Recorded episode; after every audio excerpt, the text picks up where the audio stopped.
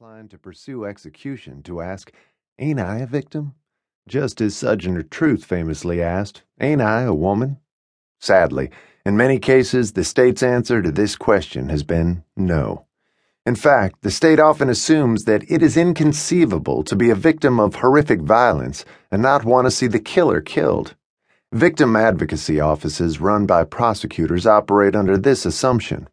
Prosecutorial offices operate under this assumption. Media folks often look for the voices and stories that support this version of justice. It is an assumption so pervasive and so repressive that many murder victims' family members have formed groups to unify their voices against the death penalty.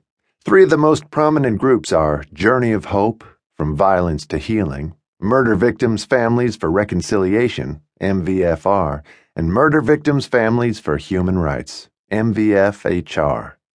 But the more victims I have gotten to know and love, the more I have realized that there is not just one way to heal from trauma. When it comes to the family members of the murdered, some of the most amazing stories of healing and closure I have heard or read are from families who found alternatives to execution for the offender. Many of those stories you will see scattered throughout this book, primarily in the gray stories at the end of each chapter. In contrast, some of the folks who still seem overcome with pain and anger and resentment were able to witness the execution of the offender. In other words, the idea that an execution will bring closure or final justice is a mirage.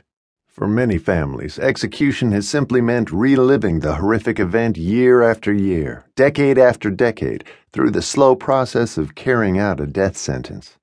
Without a doubt, some of the strongest voices against the death penalty, and some of the most credible voices, are the victims of violent crimes who know that there are better forms of justice than execution. But there is a reason we don't hear as many victims speak out against execution on the news and in the headlines as we do victims who support it.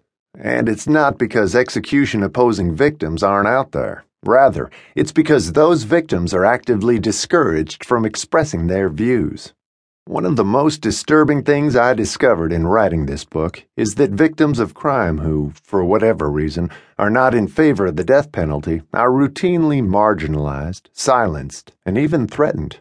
When victims are for execution, they are given a media platform, massive assistance from the government and from victim assistance programs, and even compensation for participating in public events in support of capital punishment. However, when victims are against execution, they are sometimes ordered not to talk publicly via a so called gag order, are excluded from public hearings and victim assistance conferences, and are sometimes threatened with obstruction of justice by people for whom the only version of imaginable justice is to take a life for a life. There's the fascinating case of Bob Autobee, whose son was a prison guard killed by one of the men in the prison. Initially, Bob was in favor of the death penalty for his son's killer and was a key witness in the case. But 11 years later, there was a retrial, and Bob had changed his mind about the death penalty. As he considered what his son would want, along with his own faith convictions, he no longer wanted execution, and in fact, he met with his son's killer, Edward Montour, and publicly forgave him. Bob's witness against the death penalty became so compelling that the state tried to keep him silent, and since he was no longer in favor of the state's version of justice, he was of no use to them in court as a witness. Something is wrong with the system that rewards victims when they are for execution, but punishes them when they are against it.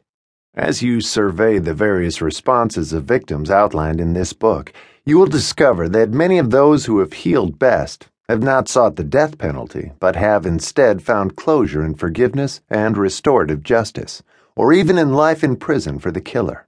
You'll meet some of these victims soon. Silencing the victims. Even those in favor of capital punishment can agree, I hope, that silencing a victim of violence because we disagree with him or her is not right. Victimization is about powerlessness, and justice is about amplifying the voices of those who have been silenced. Healing requires being able to process, to grieve, to make choices freely, and to feel acknowledged in that journey.